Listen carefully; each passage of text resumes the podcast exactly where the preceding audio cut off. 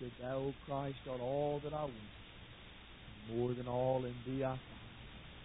He is a perfect and complete Savior unto the uttermost. And all those that come unto God by him. Amen. It's a glorious gospel. Amen. If you have your Bibles tonight, you can turn to the book of First Corinthians. I want to talk about that gospel tonight. Thank you, Jesus. First Corinthians chapter 2.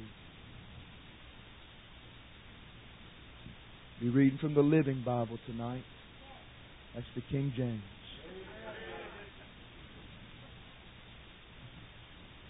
Amen. First Corinthians chapter 2, verses 1 through 5. And I, brethren, when I came to you, came not with excellency of speech or of wisdom, declaring unto you the testimony of God. For I determined not to know anything among you save Jesus Christ and Him crucified.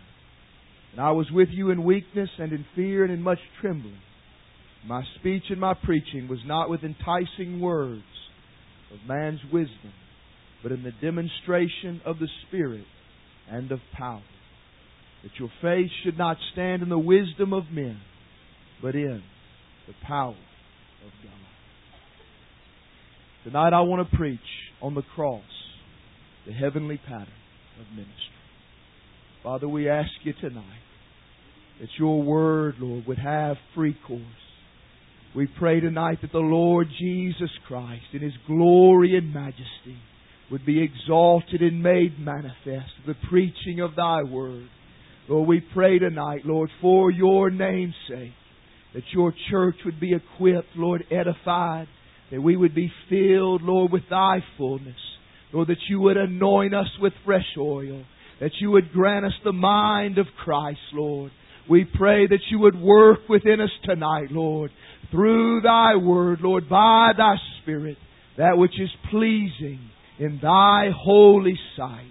We ask it tonight in Jesus' name. Amen.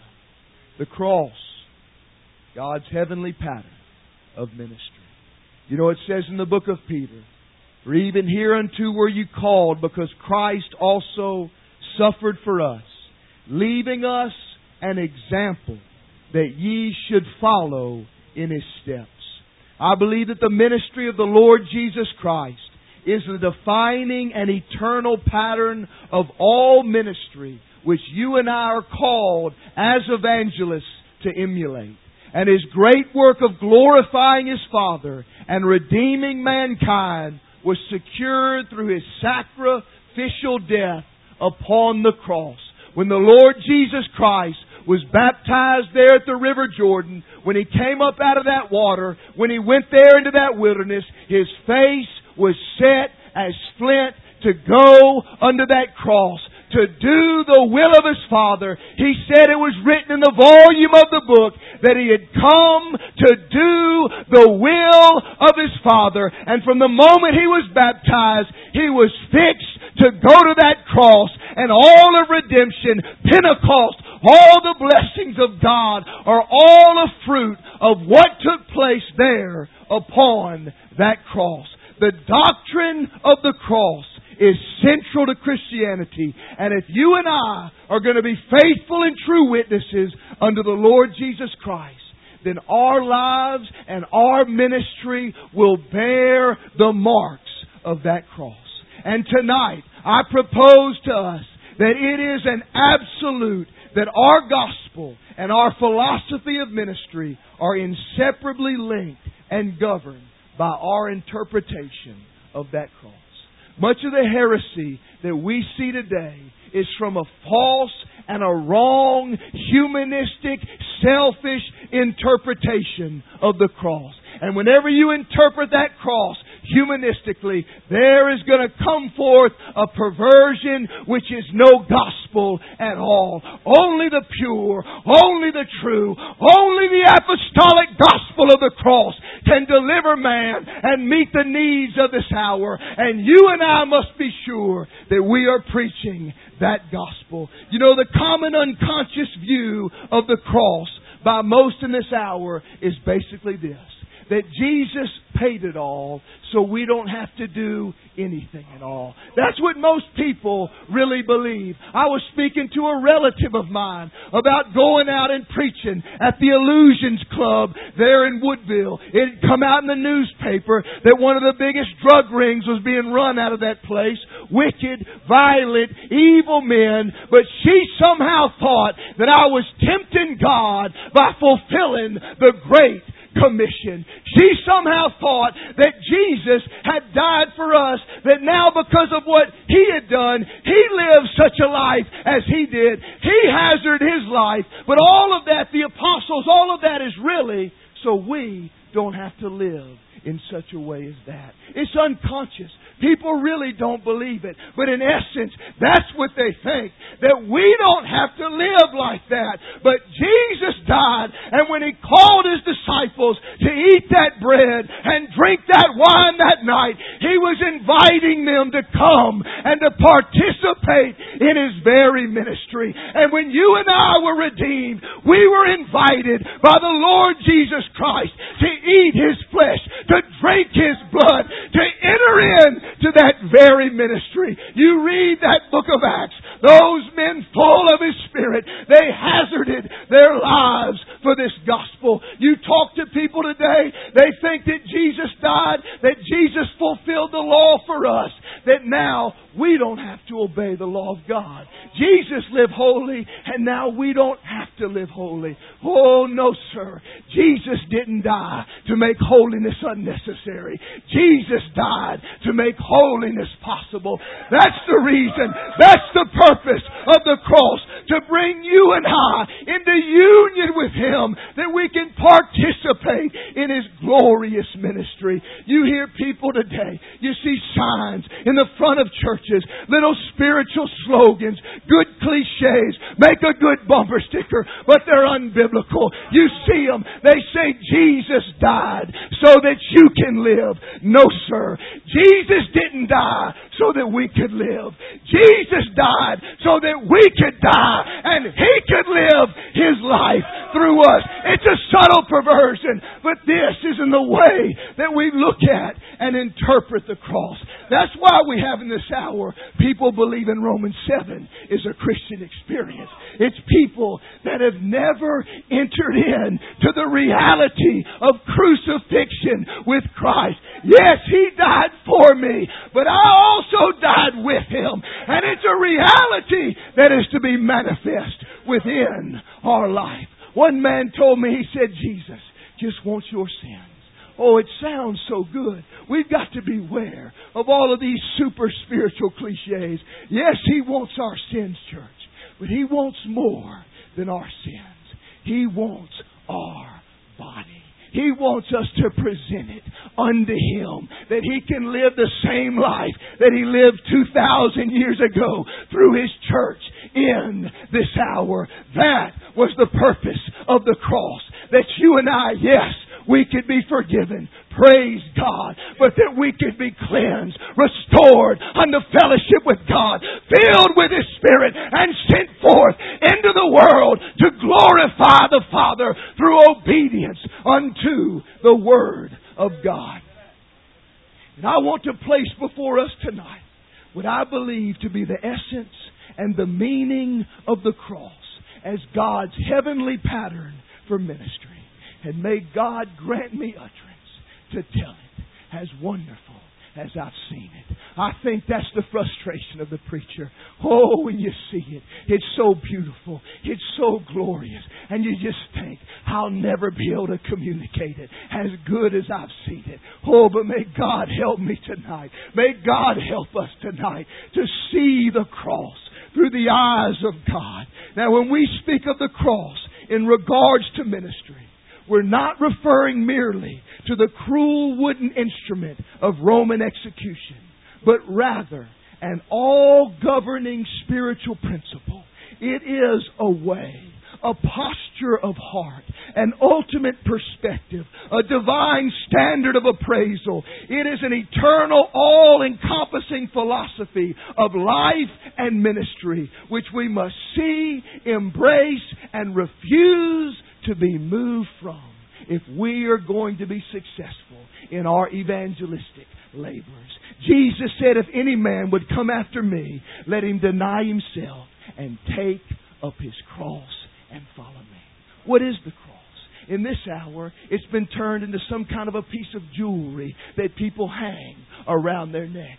Sometimes I want to tell people that they ought to take it off their neck and swallow it and let it get down in their heart. It's become something now to decorate the flesh instead of that which ought to be the end of the flesh. But when it was changed and perverted from a thing, an instrument of death, into a thing of beauty, it lost its power. Paul said we don't preach with the wisdom of men's words lest we make the cross of Christ of none effect. If we take away from it in any way, if we add unto it in any way, any perversion of the least degree removes it of its life giving power.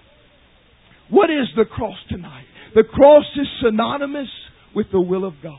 The cross is the, the principle of the cross is a heavenly disposition of spirit that is above all else jealous for God's glory and honor. It is a spiritual forehead that is purposed to be faithful to the heavenly pattern and refuses to allow the world to turn its plow. It will expose and ruthlessly judge everything that would infringe upon the rights and the glory of God in creation. The cross is an all governing, all encompassing divine way and method that gives meticulous attention to the details of the heavenly pattern.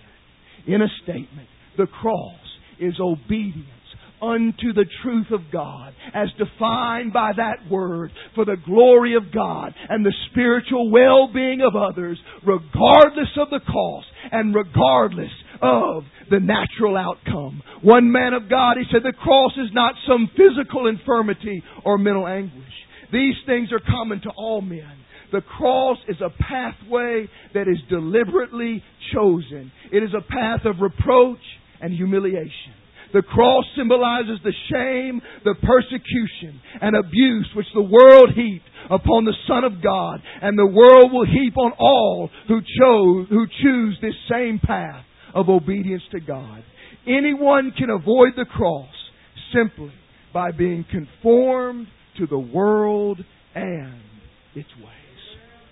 And we need to know tonight that the cross does not primarily speak of suffering. The cross speaks of obedience unto the will of God. Jesus just set his, his heart to obey his Father, and he was obedient unto the truth, even unto death. His obedience and faithfulness, his ministry unto his Father led him unto that cross, and out of that ministry came redemption for you and I. From a child, it is said, when he was found there in the temple of Mary and Joseph, he said, I must be about my Father's business. It governed him throughout his entire life. The Bible says that he was crucified from the foundations of the world. The Lord Jesus Christ, he was born crucified, so to speak. He lived under the shadow of the cross from his very birth. It ruled him and it governed him. This spiritual principle of bringing glory unto his Father, of giving himself for the spiritual well-being of others, regardless of what it cost him. He said, I can do nothing but what I see my Father do. I speak nothing but what I hear my Father speak. He was totally and perfectly subject unto his Father, and because of that came forth an atonement for all of mankind. We need to ask ourselves tonight, what is our view of the cross? How do we interpret what took place on the cross?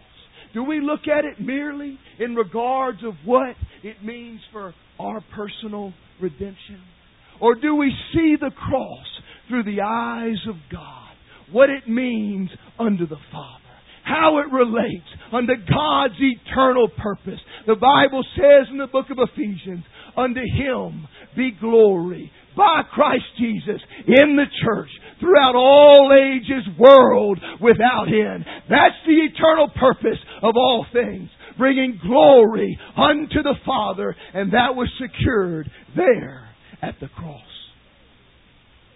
And I would propose to us tonight that the death of Jesus upon the cross was more of an offering unto his Father than it was a sacrifice for mankind.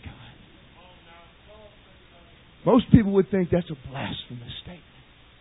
But when he gave himself upon that cross, it was more of an offering, a free will offering unto the Father.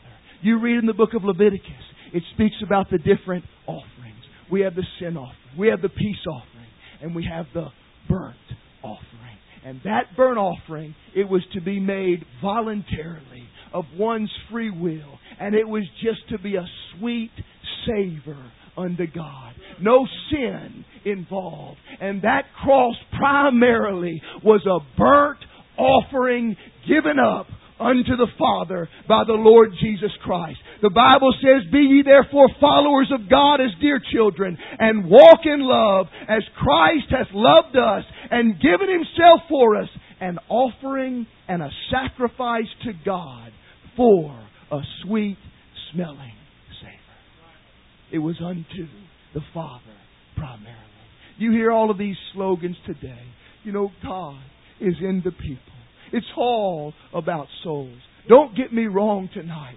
We must have a burden for souls. It's not God's will that any would perish. But unless this is established within our heart, we will never truly have a divine and godly burden within our lives. I believe that we need to be concerned about the souls of men, but nothing can be exalted above the glory and the honor of God. Not ministry, not souls, not family, nothing. If you and I are going to be of any blessing unto this world, that principle has got to be established within our lives. The most important characteristic and feature of an evangelist is not a love for souls, but a love for God Himself. And the professing church in America, it's sad to say, but it's been leavened by humanism, although the language is the same the object of preeminence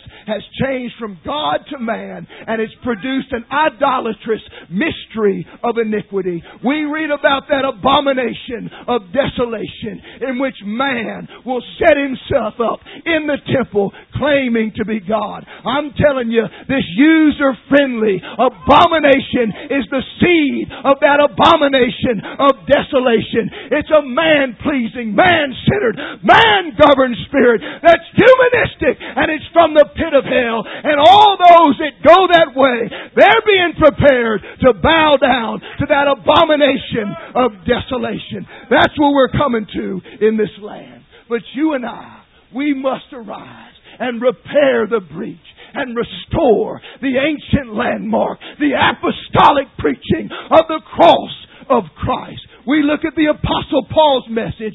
He said, I'm determined to know nothing save Christ and Him crucified. You think about that. Christ crucified. That was his message. Christ speaks of the Messiah the Savior who alone is sufficient to meet our every need. As the Holy Ghost spoke to us tonight, He is sufficient. If we were created by God, which we are, then every need that we have, besides oxygen and food, is spiritual and can only be met by God. It's not Jesus plus psychology. It's not Jesus plus Ritalin. It's Christ and Christ alone. And we need to return back under the true and the pure gospel, believing that Jesus is the answer. If this world had needed a politician, God could have found one. If the world needed an economist, God could have raised up one of them. If the world needed some kind of an entertainer or some kind of a sports star, God could have put his hand on one of those as well. But God is all wisdom. And when he assessed the problem of mankind, he sent the perfect answer, which was the Lord Jesus Christ. Christ and Christ alone is the answer to all things.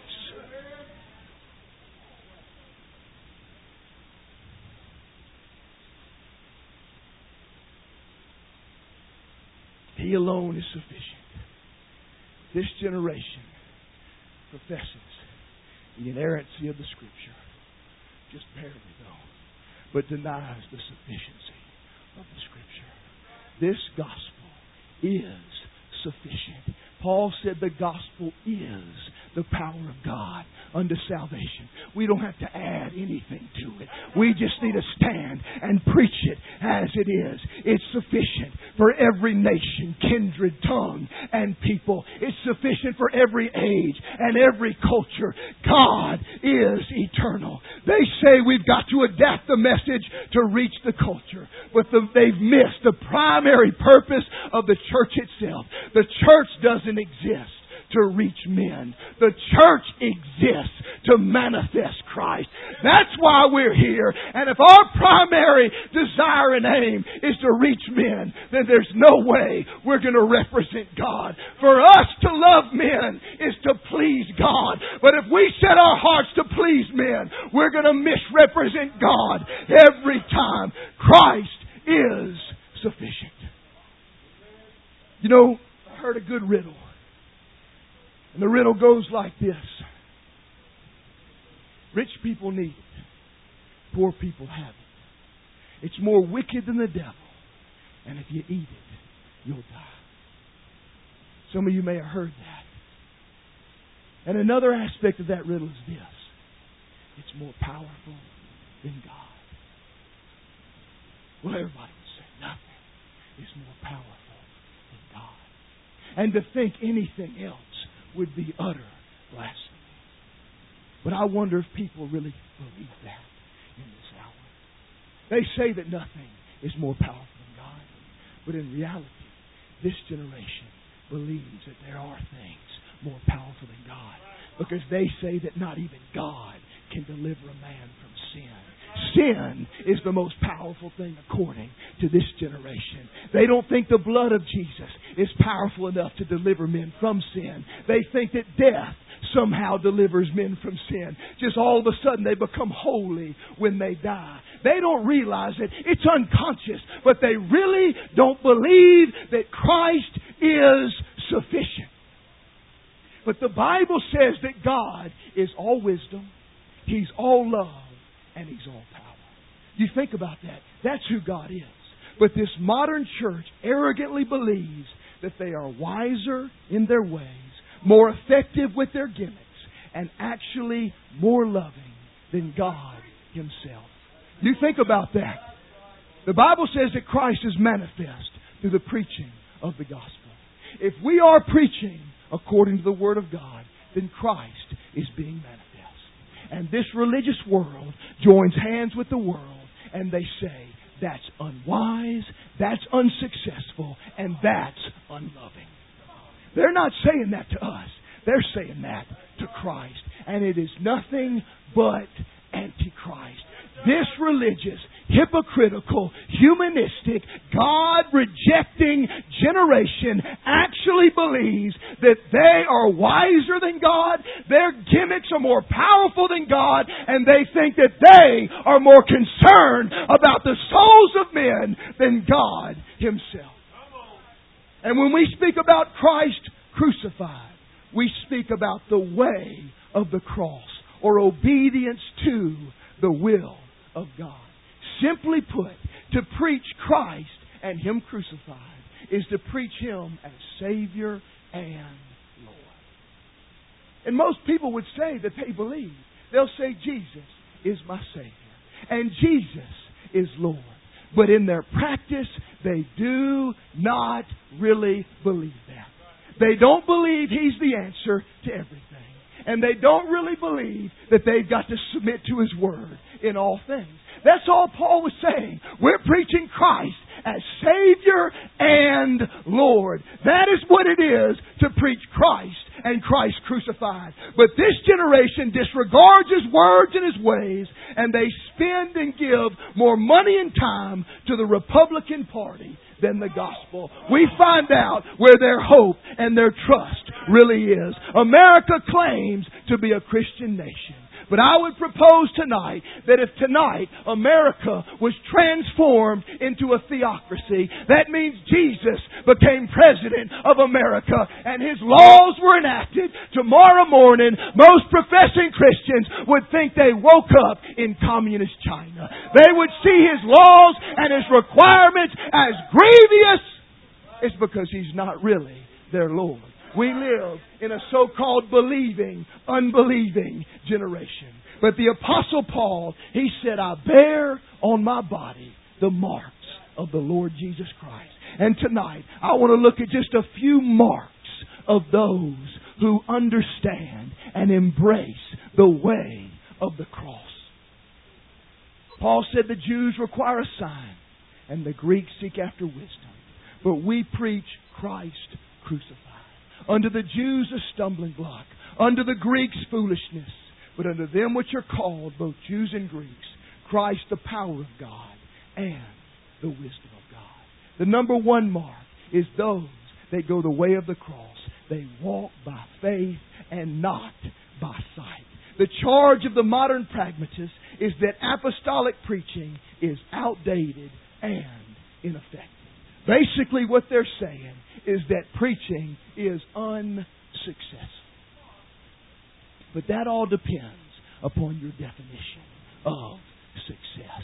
The Bible says that those that think that godliness is gain, they're destitute of the truth and they've got a corrupt mind. We don't need to look for any kind of natural boostings or any kind of signs to validate the method of God. It's wisdom because all wisdom said to do it and it's powerful because He blesses it. I'd like to ask them one question. If it was successful, would you do it? And surely they would because Jesus is not their Lord. Results and man is. That's what they're after. But Jesus said, how can ye believe ye who receive honor from one another and not honor that comes from God. Preaching is extremely successful. The Bible defines success. Success can be defined in one word. That is obedience. And Jesus said, if you love me, you'll obey me. And I'll come to you, reveal myself to you and through you. Titus said through the preaching of the gospel, Christ is manifest. If Jesus comes to our meeting, then I could say it's been a successful meeting. But if the world rejects it, that is not a token of our impotence. But that is a sign of their rejection and hatred of God. That's all that is. The answer that we give is more than sufficient. They just don't want the cost of embracing it. That's where the problem is. You hear these religious people, they say, you seem angry and judgmental and divisive. All you say is the Bible says. The Bible says. You just reprove everyone and you are destroying everything that we've given ourselves to accomplish here on this campus. You know, if you think about that, that's really a perfect description of the ministry of the Lord Jesus Christ. You know, the Bible says that He came to seek and save that which was lost. Now, more than a soul was lost in the Garden of Eden. God's vessel, the church, was lost. Jesus, yes, He came to redeem mankind individually. But when we interpret the cross rightly, He came for a vessel for His Father, a manifestation of Himself in the earth. That's what He really came to seek and to save was a church, a people, a vessel. And He did that through judgment, division, and bearing witness unto the truth. That's what it says. If you look at the biblical Jesus, Jesus said in John 9 and 39, For judgment I am come into this world that they which see might not see, and they which see might be made blind. That's why Jesus came. He said, for judgment. It says in 1 John 3 and 8, For this purpose the Son of God was manifest, that he might destroy the works of the devil. He has come to destroy some things. It says in Matthew 10 and 34, I come not to send peace, but a sword. The Lord Jesus Christ comes to bring division. And he said in John 18 and 37, To this end was I born, and for this cause came I into the world, that I should bear witness unto the truth. I think we ought to let Jesus define what he came to do. This word will tell you that Jesus came to have lunch with sinners and to tell them stories so that they could better balance their checkbook and enjoy life. Oh no, my friend. Jesus Christ came into this world to do the will of His Father, to confront men in their sin, to demand that they would lay down their weapons of rebellion and surrender unto the Father. That's why He came into this world. He came to do the will of His Father. To the Jews of the religious, which is for the most part what you and I are facing on that campus. They require a sign. And to them, the Bible says, the preaching of the cross is a stumbling block. That's when people say, Where's your fruit? How many people have you prayed with? All of these things, they're looking for some kind of natural sign to validate the preaching of the gospel. They want numbers. They want positive feelings. They want mystical experiences, material prosperity, shallow emotionalism, and acceptance by the world. They've got to have a sign. They've got to have something to reinforce that what they're doing is right because they don't walk by faith, but by sight. But the Christian wants one thing, and that is to please the Father. When they ask where my fruit is, I'll tell them we're bearing biblical fruit. The same fruit that Christ brought forth. They're rejecting us. They're laughing us to scorn. They're hating us and they're rejecting us. That's what Jesus said would happen. And really, if you look through the Bible, fruit is nowhere likened unto souls. The fruit the Bible speaks about is the fruit of the Spirit, which is a manifestation of the character and the nature of Christ. And Jesus said, if you abide in me and I abide in you, He said that you will bring forth fruit and the world is going to hate you for it, not think that you're doing everybody a service. We need to understand tonight that success is defined by obedience. Paul said, Thanks be unto God, which always causes us to triumph and maketh manifest the savor of His knowledge by us in every place. To some we're a savor of death, to some we're a savor of life. But as long as we're a savor of Christ under the Father, God calls it successful ministry. The Bible says to the Greeks or the intellectuals, the preaching of the cross is foolishness. You know, the Bible says there's a way that seems right unto a man, according to his natural reason, according to his apostate epistemology. There's something that seems to be right and prudent. But the Bible says the end of that way is death. But conversely to that, there's a way that seems wrong to the flesh and the natural man. But the end of that way is life. We go out there and preach on the campus. Sometimes it looks awful and terrible. All manner of mockery and blasphemy. It's an awful and a terrible sight to behold. And many people stumble over it. You know, I used to desire to be a medical doctor. And I would go into the operating room with my father and some other doctors. And I'll never forget one time I walked in that operating room. They had a woman laid out there on that operating table. Had her painted in that orange iodine. She looked almost inhuman. And as I sat there in that operating room and watched these men as they began to go to work on their patient, they pulled out a knife and they ripped her open from her neck down to her belly. They pulled out tongs and tore her apart. These men had cauterizers and they were burning that flesh. You could smell the stench of it there in that room, keeping it from bleeding. And then they pulled out saws and drills. I'm telling you, they look like glorified carpenters. Bone chips going everywhere. And I sat there in my naivete in disbelief. Now, you know, I could have said, Oh, you're hurting this woman. You're being so cruel and unloving. Look at what you're doing. This doesn't look like it's working at all. But those men had been through years of medical school. They knew exactly what they were doing. They were laying the axe to the root. They were concerned about that woman, but they had to get through a lot of blood to get to the problem. And I would have been an arrogant young man to stand up and say, that's unsuccessful, and that's unloving, and that's unwise. But those that don't have a spiritual mind, those that don't understand the ways of God, when they behold true evangelism, they can't bear it. They can't stomach the sight of blood. Oh, my friend, we've got to have faith in God that He knows what He's doing. It is effectual. It is working. But the carnal mind is enmity against God, and it cannot recognize nor receive the things of God. We need to understand tonight, church, that that which governs this universe, the greatest power in all the world, it's not a nuclear bomb. It's not some great military. You know what rules the universe tonight? A lamb that was slain sits upon the throne of the universe. You think about that. That's God's ways.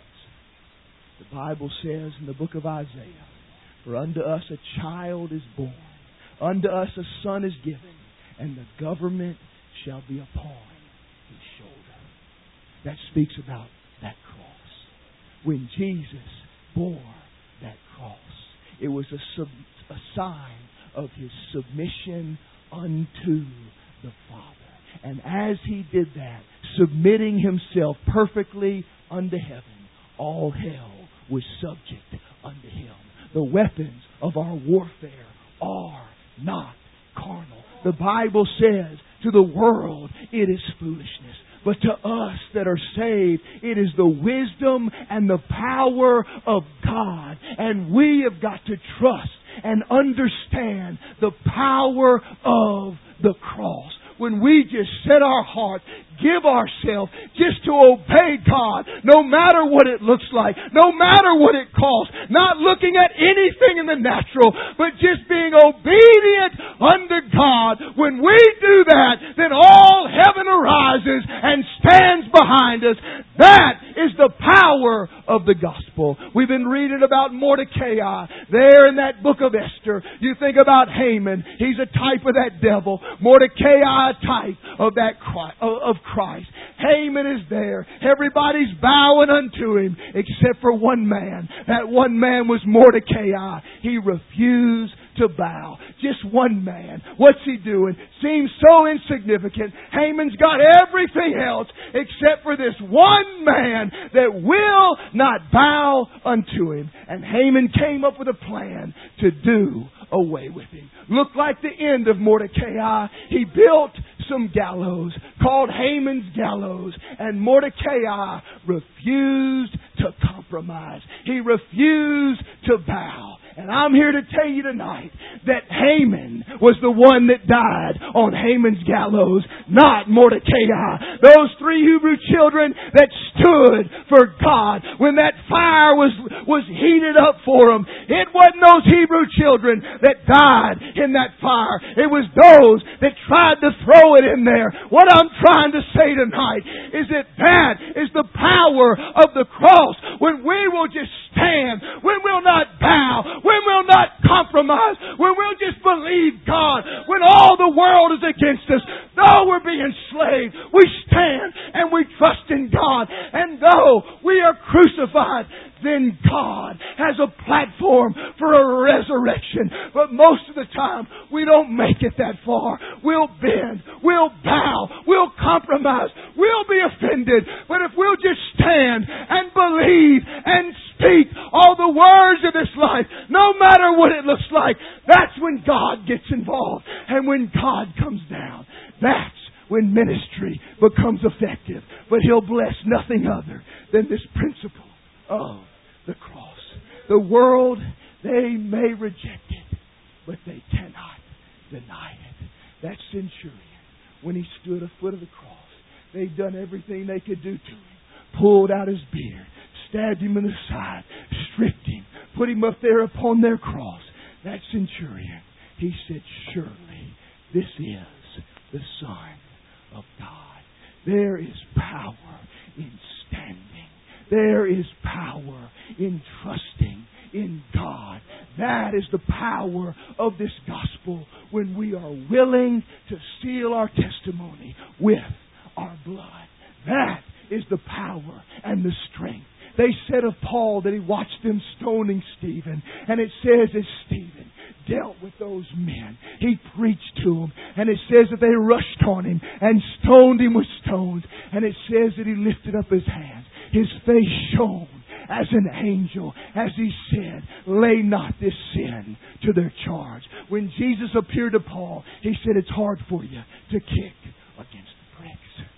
I believe that part of that was the testimony he saw in Stephen, who was willing to lay down his life for what he believed, who loved those that persecuted him. I'm telling you, that's supernatural.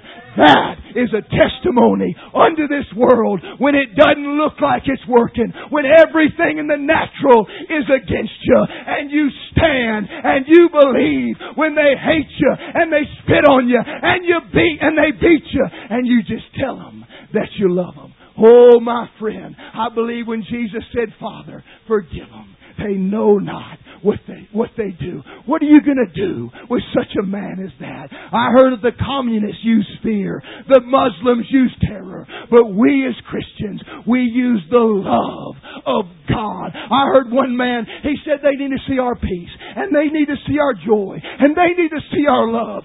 Amen. But in the context of being rejected and persecuted for standing for that which is right.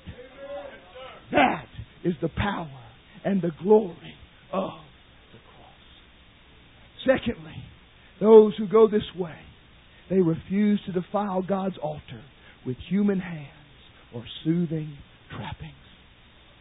It says in Exodus, If thou wilt make me an altar of stone, thou shalt not build it of hewn stone.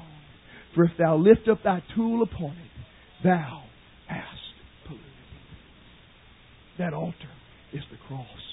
And Paul said the enticing wisdoms of man's words would make the cross of none effect. We think tonight, what is the effect of the cross? The effect of the cross is that it will slay and kill everything that it touches. That is what the cross will do. I've read that track, God Loves You, and has a wonderful plan for your life. I thought about writing my own track, calling it God Hates You and has a terrible plan for your life. That's the truth. The Bible says God hates all workers of iniquity. And He has an awful and a terrible plan for that old criminal of the flesh. He wants to kill it and execute it. With the end thereof is glorious liberty and freedom. That is the effect of the cross. Paul said, I marvel you're so soon removed from him that called you to the grace of Christ unto another gospel, which is not another. Anything less than the cross of Christ is not a gospel. These churches today inviting men in, taking polls, petting them, pampering them, giving them some kind of enrichment as they take the path of life. They're not doing anything for those people. They say they love those people. That's a bunch of nonsense because their message can do absolutely nothing for them. It's a band-aid. It's not a remedy. Only the gospel can deliver men. Only the gospel can meet the need of mankind. And the cross alone will slay this monster of iniquity and bring the kingdom of God into a man's life. But you and I tonight, we don't need to forget the work and the effect of the cross in our own life. I've learned through evangelism. I've learned just in the brief time that I've walked with God that everything that we experience is for one of two reasons, or maybe for both. Number one, to manifest the Lord Jesus Christ, or to enlarge the vessel for a greater manifestation of Christ. Whatever we're going through, whatever we face, God has ordained and allowed it for the preparation and the fashioning of the vessel. Brother Britt preached on Pentecost last night. We need Pentecost. But Pentecost is the answer to the cross. It's only those that go God's way that will receive God's blessing. That's what God is looking for tonight. He needs a vessel. He needs someone that he can trust. And he can only trust those who take the way of the cross. That's what Abraham had to learn. That's where he was brought to, to a place where he had to deny his affection. That was his son that God told him to sacrifice. He had to deny his intellect. It did not make sense what God was calling him to do. It didn't look effective. It didn't look wise. He had to deny his own will, his own desires, but he came to a place where he was no longer committed to the will of God, but to the person of God. And he said basically unto God, though you slay me, I'm going to trust you. And when he stood atop Moriah, God said, now I know that I can trust you because you have obeyed my voice. And that is the essence of the cross.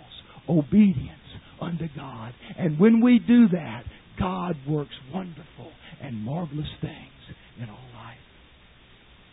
I read a testimony of a French preacher named Henry Suso, godly man in his community. One day he received a knock at his door. A woman came and brought a baby there. Said, Henry Suso, this is the fruit of your sin and left that baby there with that man and went and told everyone in the community that he was an adulterer. It's a man of God. He went to God and said, God, what would you have me to do about this? He said, the Spirit of God spoke to him. He said, You do what I did. You suffer for the sins of others. nature of the cross. He had died to his reputation. You see, God is doing something in us and we don't need to disregard that which is taking place. Finally, the last mark of the cross is those that go this way. They're not discouraged or offended by the response of the world. I believe this is one of the main reasons why people forsake the way of the cross. You know, Paul said, And I, brethren, if I yet preach circumcision, why do I yet suffer persecution? Then is the offense of the cross ceased. Contrary to popular belief, the offense of the cross has not ceased. I believe the cross is doing the will of God. And the offense of the cross is the fallout for taking such a path. And most people, they can't stomach it. It is real. It is tangible. When you set your heart to do the will of God, to set things in order according to the heavenly pattern, all hell is going to come against you. And we must understand this principle right here. The cross speaks of suffering for being right rather than wrong. When Job's friends came to him, they said, Job, you must have done something wrong to be suffering what you're suffering. That is the carnal nature, our natural nature. That's the way we've been taught. It's so deeply inbred within us that if we suffer opposition, if things are going wrong, if we're being rejected, if we get thrown in jail, we've got to have done something wrong. You know, people, they praise Bunyan's Pilgrim's Progress. One of the best selling books next to the Bible, but they forget it was written by a man who was put in jail for preaching the gospel. The Bible says all those that live godly in Christ Jesus, they will suffer persecution. And the Lord Jesus Christ, He knew this frailty of humanity and He sought time and time again to communicate it to His disciples. Many times He said to him, He said, He that hath an ear, let him hear. But one time He said this. I just read through the Gospels one time, and it just stood out there to me. He said, Let this sink down deep into your ears. And when he said that, he said, The Son of Man is going to be delivered over, rejected, and crucified.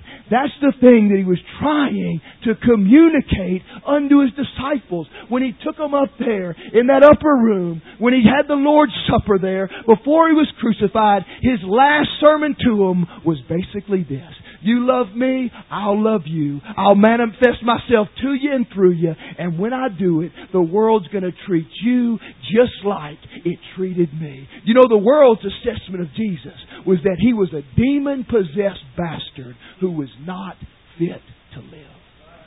That's what they thought about him. If they didn't accept him, why do we think they're going to accept us?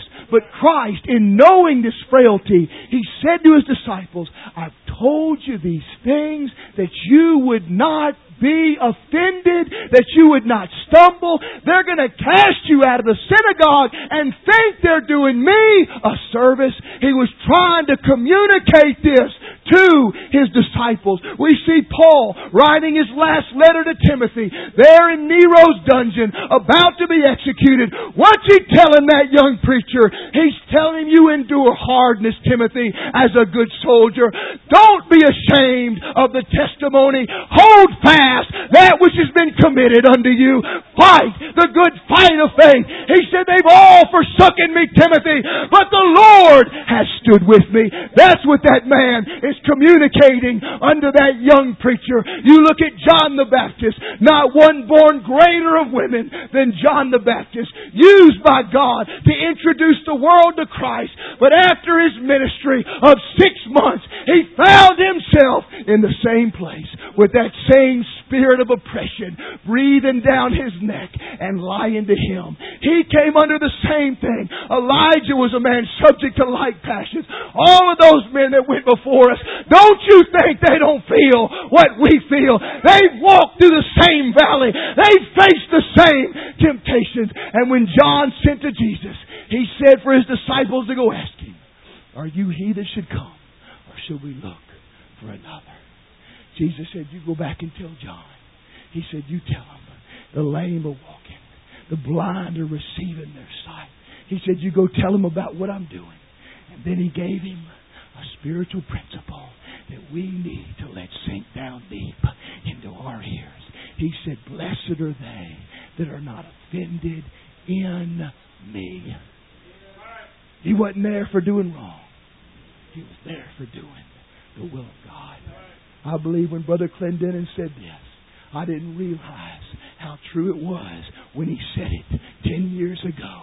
But tonight, I understand why he made that statement.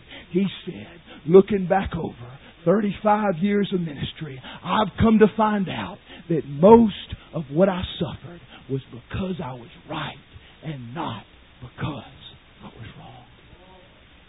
We need to understand that principle of the cross. Suffering for being right. But atonement can be made in no other manner. The Bible says in the book of Malachi, as I close here, it says, And now, ye priests, this commandment is for you. If you will not hear, if you will not lay it to heart, to give glory unto my name. This is what he's saying that we need to give honor unto. Saith the Lord. If you will not do this, he says, I will send a curse upon you, and I will curse your blessings. Yea, I have cursed them already, because you do not lay it to heart.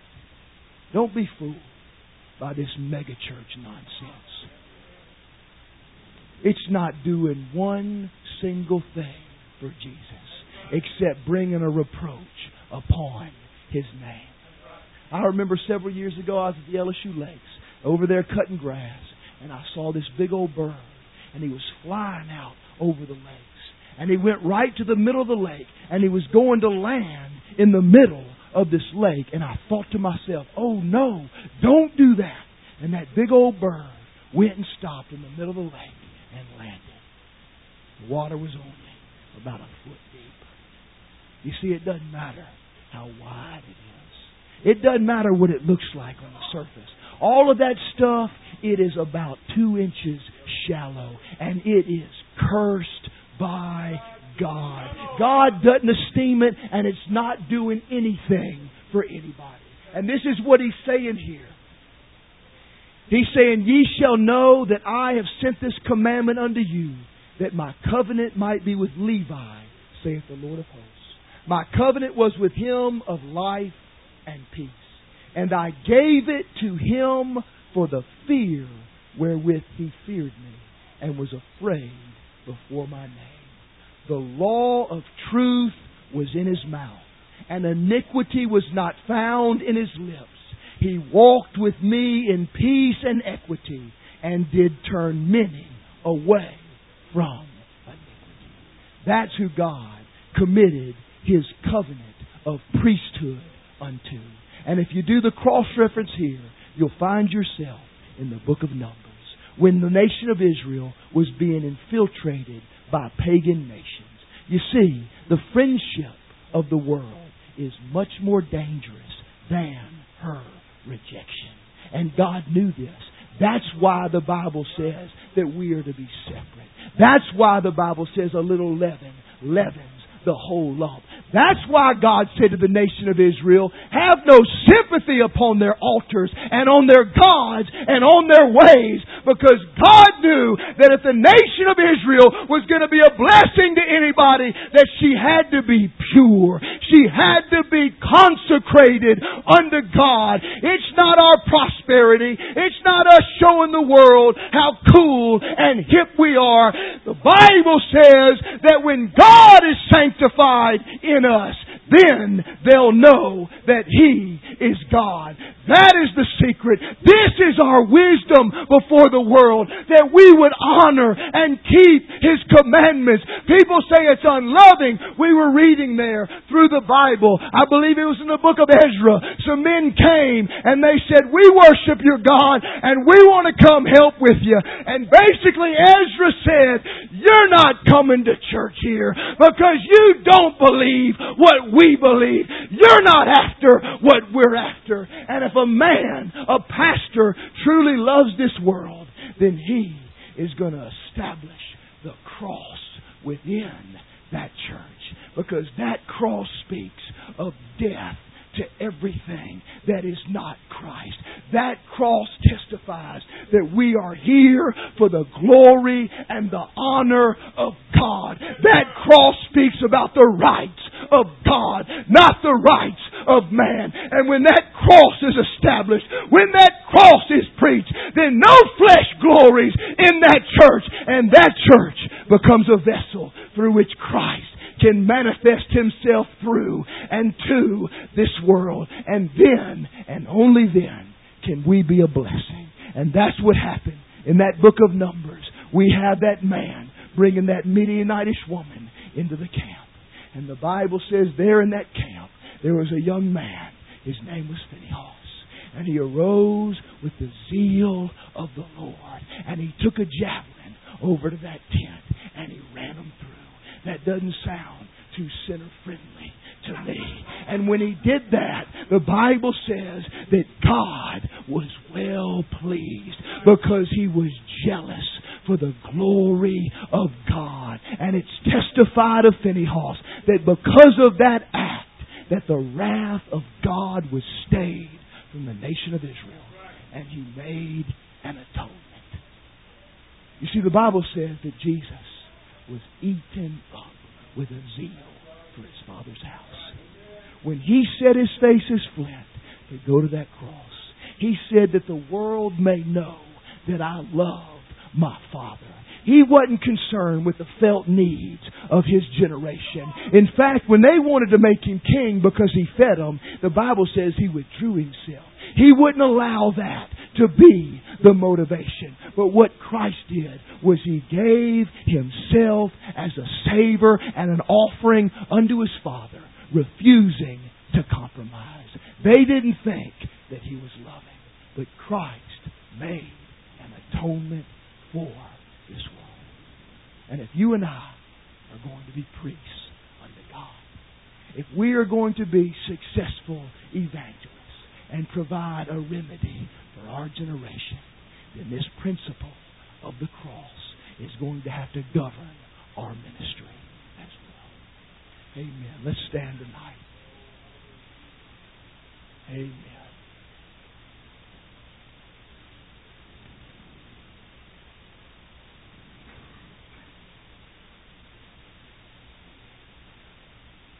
Christ and Him crucified. That is the glorious gospel, the only message to our generation. That He is Savior and He is Lord. I believe it'd be pleasing to the Lord tonight if we just consecrated ourselves unto Him and asked Him to give us grace and strength not to be offended. Grace that we might be faithful unto this heavenly pattern of ministry. I'm going to open these altars here tonight. If you'd like to come down here, seek God. I welcome you to come. We need God, church, to establish this in our hearts. We need to hear this principle. We need to let it sink down deep into our ears because we're all going to be tested.